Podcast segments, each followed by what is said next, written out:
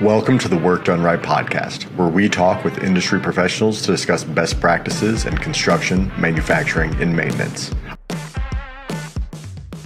I am your host, Wes Edmiston, Director of Product with Cumulus Digital Systems and 15 year construction industry veteran.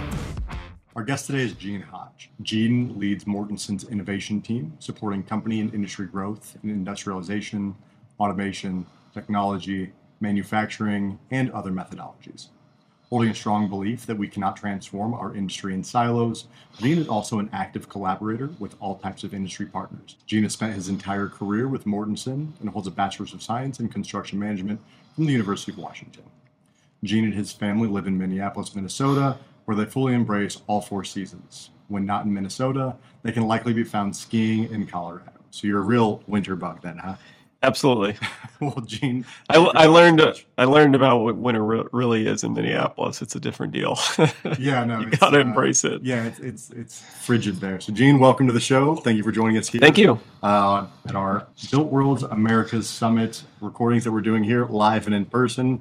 I uh, just wanted to start this off by just kind of getting to know a little bit more about about you, how you got into construction, and and uh, really kind of your career so far in the industry. Yeah, sure. I'm happy to share that. So, I think I've wanted to be in construction a long time since I was a kid. My grandfather was a, who I'm named after, was a crane operator. He actually um, died on the job, and so I had kind of uh, value of safety ingrained in me really early on.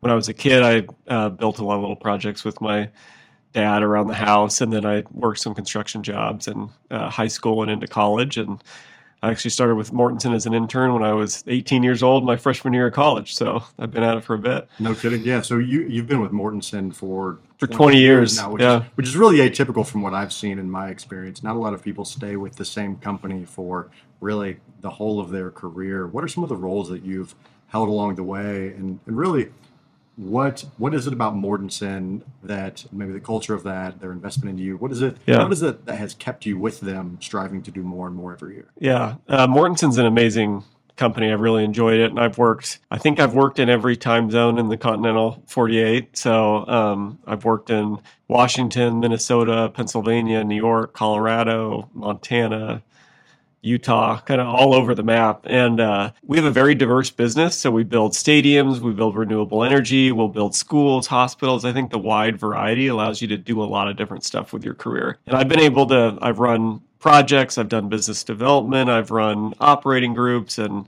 currently I'm leading up innovation for the company, which is really fun because I get exposed to our people all across the company, all across the country, working in all kinds of different roles. It's really satisfying.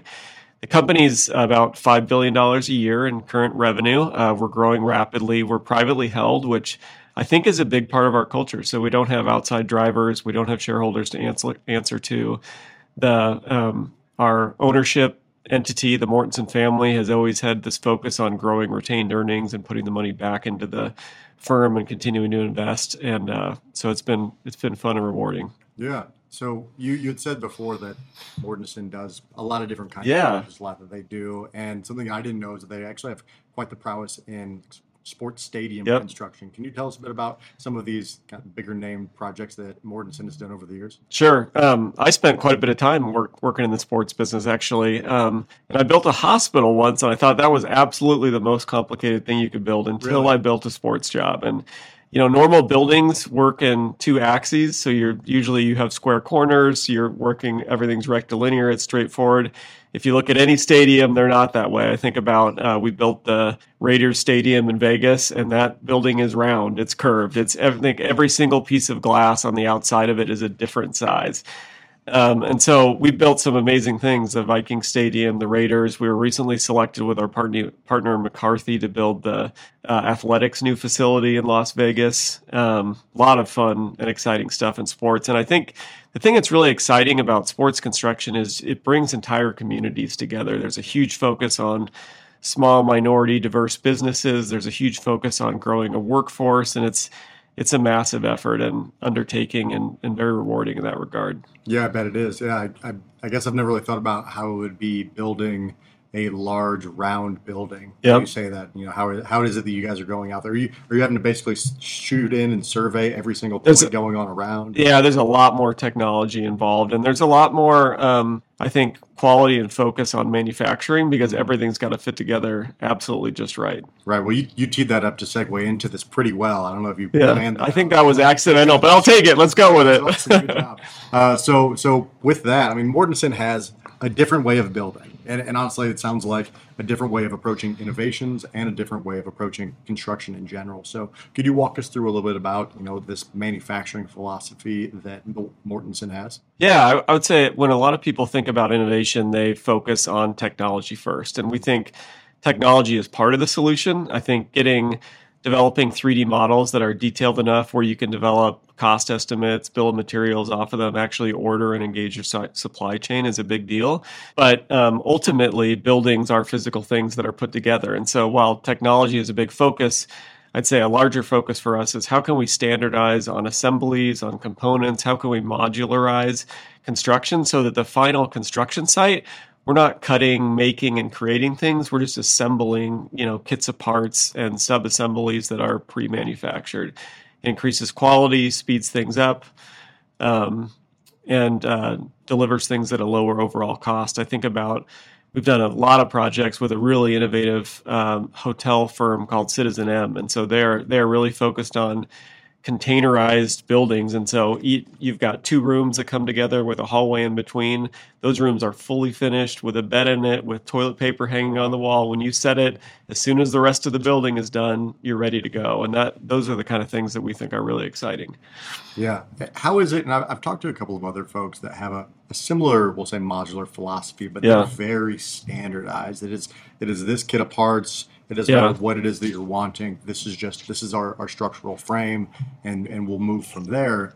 But with something like like a football stadium, or or you know, we'll say one of these other architectural marvels. Yeah. How do you do that? Exactly. Yeah. So, so how do you guys approach that in in working toward modularization Yep. with something like a football stadium? Yeah, so I would say you can't solve all of it that way, right? So we focus on the areas that are most cost dense. So if there's a lot of mechanical, a lot of plumbing, a lot of electrical, where you have a lot of cost and work where people would otherwise be soldering, welding, fitting up, there's a lot of on site labor, anything like that. So you take look at elevator shafts, look at mechanical shafts, look at electrical rooms, and it might not even be the whole room. It might be taking all the panels and switchgear on one wall and how do you pre-wire, pre-manufacture all of that. And so you're just dropping it in place and clicking it in. And I think there's a lot of uh, inaccurate perceptions and beliefs around modular. People think about, you know, residential trailers and things like that, and think about low quality. And we're really focused on that doing the work in the field is challenging. It's difficult to achieve quality standards. If you're doing it where you're building stuff at a bench height, where you're standing, you're not crouching, you're not getting up a ladder, the quality is going to be better. And so we look at we look at areas like that. We also look at um, what people will accept, and so people generally want what they see and experience in a building. They want to feel custom. They want to feel bespoke, and so if we can focus on the areas that are invisible, what's in the wall, what's in the ceiling above it, and really really focus on those, we see a lot more success happening. Yeah, that makes sense. And and really this know, you're not taking a, a one size fits all approach whenever That's correct. You're kind of taking like a risk based approach, Yep. saying, hey, where are we going to get the most value out of doing this? Where is it most feasible to do this? And and let's let's make sure that we're we're saving our, our costs effectively where Yep. we can in the most kind of logical and pragmatic way. So Yeah. I mean, a very intelligent way of moving forward doing that. Well, we've we've had plenty of failures on the way, so Yeah, I mean, so so with that though, some of these, I guess, hard lessons that you've learned over the years, you know, what is it that you've found you're really not able to do in a modular way, and, and where where have you had some of those failures? yeah. Um, so yeah, so I'd say in the example of pull, fully prefabricated um, hotel rooms, Uh-huh. Those hotel rooms have drywall, they have finishes, and they do not have a roof on them yet. And so we've learned a lot about how do you keep the things that are finished when you're doing it in a completely different sequence. Yeah. How do you keep them dry?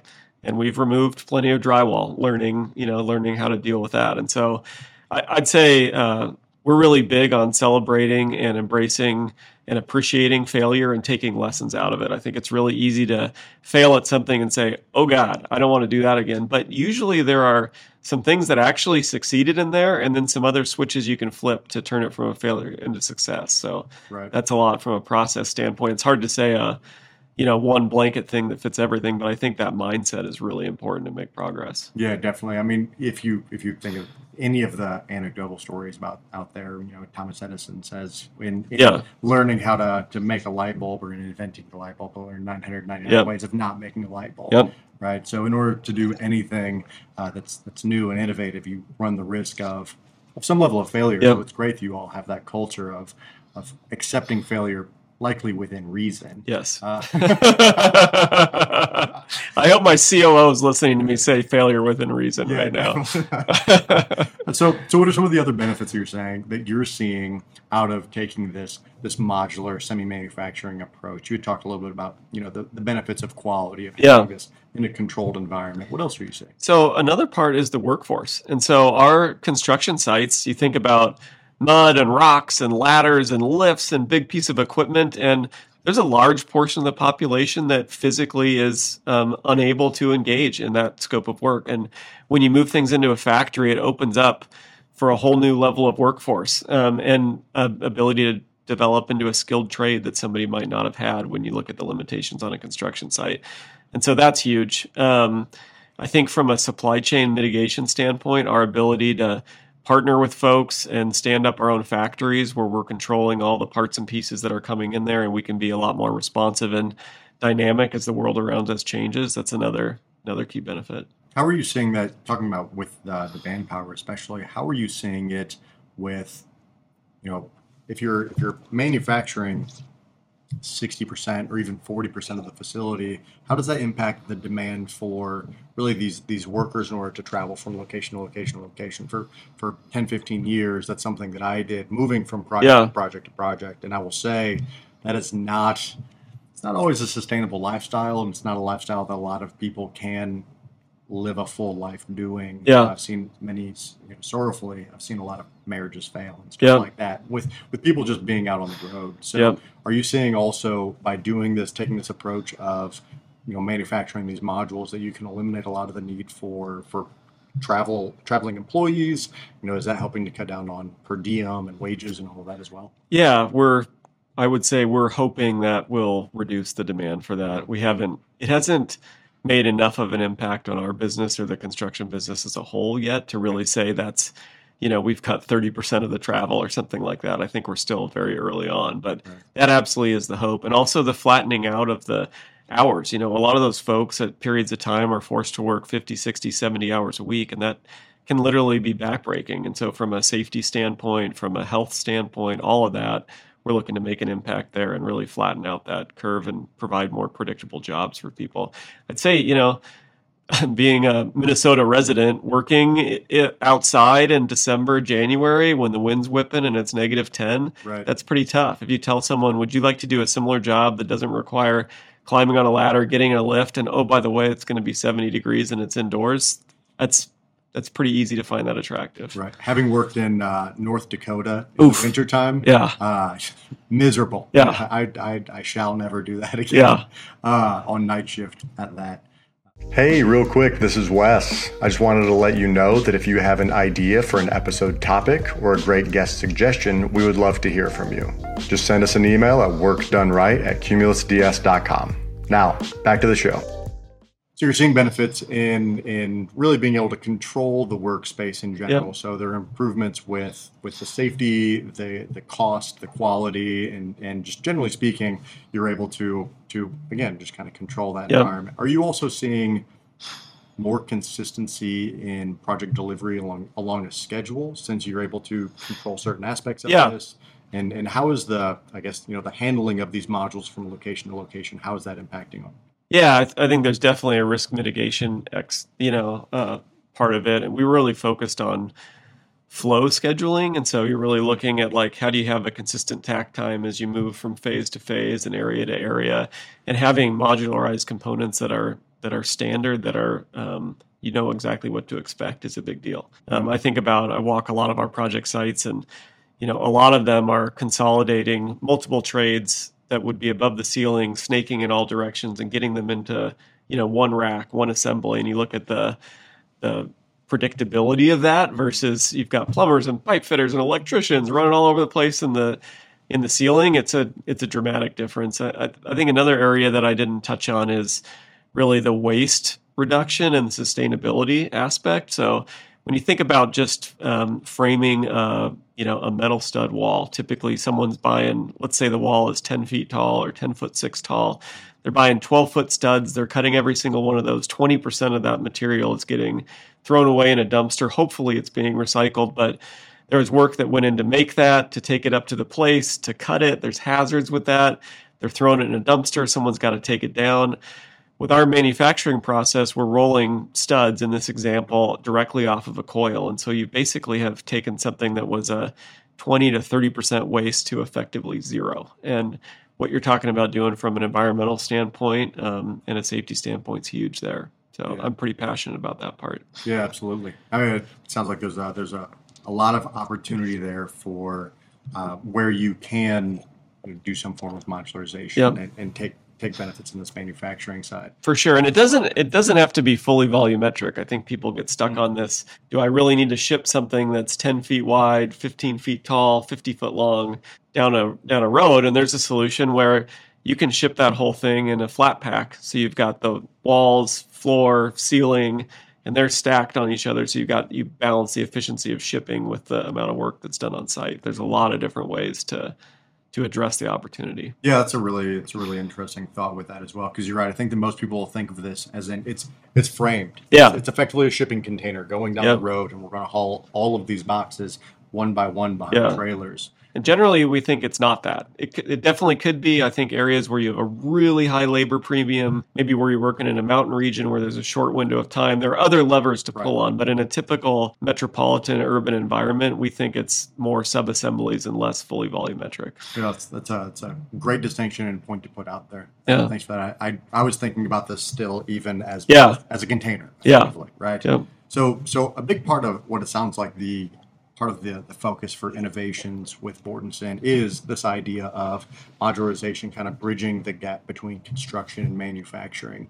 But what else are you looking at whenever it comes to, to innovations, right? That's yeah. a big part of your role now. Yeah. And what are you looking at as far as where technology can help out? And what are you looking at as far as maybe in the process and procedure way? Yeah. I would say I perceive one of the biggest issues in construction around improvements and innovation is dealing with the fragmentation of the industry. So you work on one project with maybe 40 different trade partners, an architect, an engineer, an owner, and nobody's invested in the long-term success and how do we work together because you you know you're going to do this one project, it's one off, it's bespoke, and you're going to go poof in your opposite directions. And so why why invest? And so any from a technology standpoint, anything that allows us to break down those barriers to get more visibility into how are people performing, what are the issues they're facing, how could I help them with that, anything that helps with really collaboration and transparency. Those those are the areas where we see tremendous opportunity for technology and I think we found there are owners and there are trade partners and there are designers that are more collaborative and would like to work together for multiple years and figure out how to get better better together. And so we're really really leaning into what those folks see value in as well. Are there any particular stories that you could share about maybe a technology that that was a success in in bridging some of these gaps? Yeah, um, I would say um, a company called Joined so it allows us to, it's a very collaborative pre construction software. And so it allows sharing value engineering, it's total transparency around budget, the owner, architect, uh, contractor, trade partners, everybody that's at the table from more of an integrated project delivery standpoint has full view and visibility to the budget and choices that are being made and how that's impacting things. We've seen a lot of success there. We've also worked on, you know, I'd say we consider change order two words to be a to be a dirty word uh, in the industry. We don't like change orders; they're disruptive. Right. But um, they happen. Things happen. You have trade partner damages something, owner changes something. There are impacts to those, and right. so we've been uh, piloting some technology that allows for much better visibility and transparency to what are the risks, what happening, are they being addressed on time, and um, that's both for our benefit. It helps the owner with transparency and we look at our trade partners and they are a very heavy from a craft workforce standpoint. And so they're getting paid a month or two months after they're paying their team members that are doing the work in the field. And so, really, from a cash flow standpoint, anything that we can do to get transparency there, get them paid so they can stay whole and have a successful uh, business is a big deal too. So, those would be a couple areas. Yeah. And, and so, with that, you're looking at opportunities or you've discovered opportunities to be able to, you know, make this process more transparent yep. where you can you can effectively maybe shorten the duration between you know, the approval process of that get the get the, the check cut yep. out and all of that as well yep yeah my uh, so I, my background is is uh, heavy industrial my brother okay. is now I had I'd gotten him into heavy industrial as well he's now working with a, a commercial uh, contracting company where he's a project manager, and, and that's actually one of the areas on the project where he is, where he's seeing a lot of a lot of difficulties, a lot of change yeah. keep getting thrown out. The approval process is is tremendously long between you know when when they submit a change order and when uh, it's a state job whenever the state or the, the state representative architect can approve it that this is the change they're going to make it it's it's disastrous for them right now and i would i would guess that nobody involved with that process is enjoying it or having any fun. Exactly. Right? Exactly. So yeah. It should be fun. We're building incredible things that are going to be used for generations, you know, 30, 50. Uh, we've built some buildings that are right. designed to be 100 year buildings and we should have fun and feel rewarded for doing it. So anywhere we can cut out any of that kind of stuff, we're really working on that. Yeah, I mean, I'd, I'd love to, to, if anything, talk with you more about that after this to see what I can share to him, and maybe we yeah. can we can improve everybody's process. That'd be great. Me, that's that's the value in doing something like this is is sharing knowledge and information from different resources all yeah. across the industry, uh, to where we can we can make everybody do a little bit better, right? Enjoy, yeah, enjoy the build process a little bit more. I totally agree with that, and I think there are there are multiple schools of thought. You probably know where mine is, but I think there are people that feel construction is a zero sum game. So mm-hmm. for the owner to win, the contractor needs to lose, right. or for the contractor to win, the subcontractor needs to lose. And yeah. I, I don't look at it that way. I think there's opportunity for there's certainly opportunity for everybody to lose, and what we were just talking about, there should be opportunities for everybody to win as well. Yeah, no, I, yeah. I couldn't agree more. I, I've worked in my career for subcontractor, GC, owner, and now a technology provider. So seeing this from a whole bunch of different angles, I, I, I get floored by the people that that do think that that in order for me to win, yeah. you must lose. And that's as you're saying, you know, there needs to be ownership through the process for everybody because we all need to better understand that that we all have skin in this game. That that yeah. if I win, you win, and if you win, I win. Right? We're we're we're in this together. Uh, so, is are there any other areas where you're seeing, you know, potential improvements for around around really that level of collaboration? Right? How do you approach that? I mean, whenever you were on project, how did you approach that situation?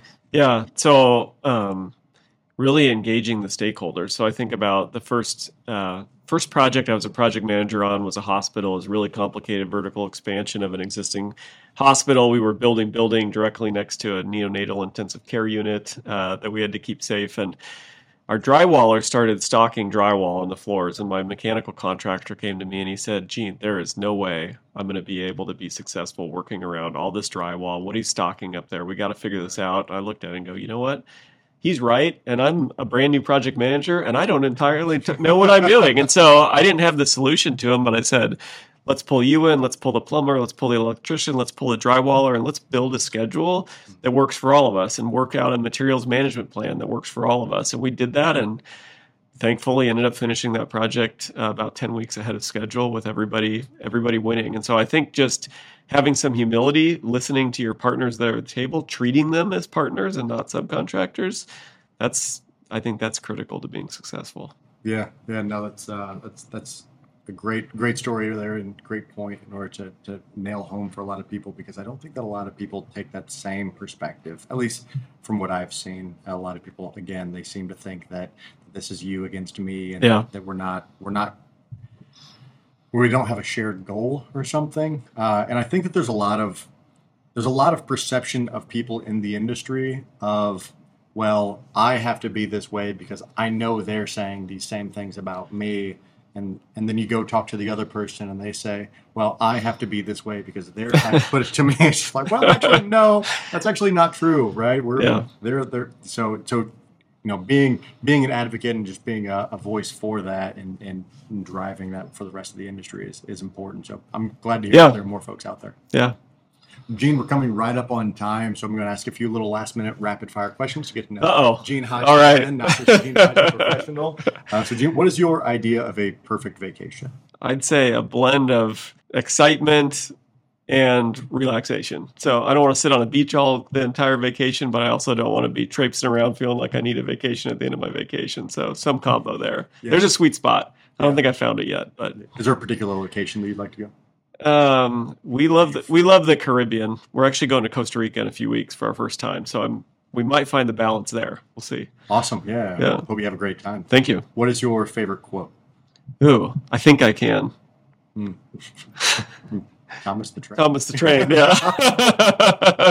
Yeah, I think eventually it's I know I can, but you got to start with I think I can. Yeah. Yeah. Oh, love it. The, uh, what's, what's your what's your favorite book? Uh, anything by Carl Hiaasen.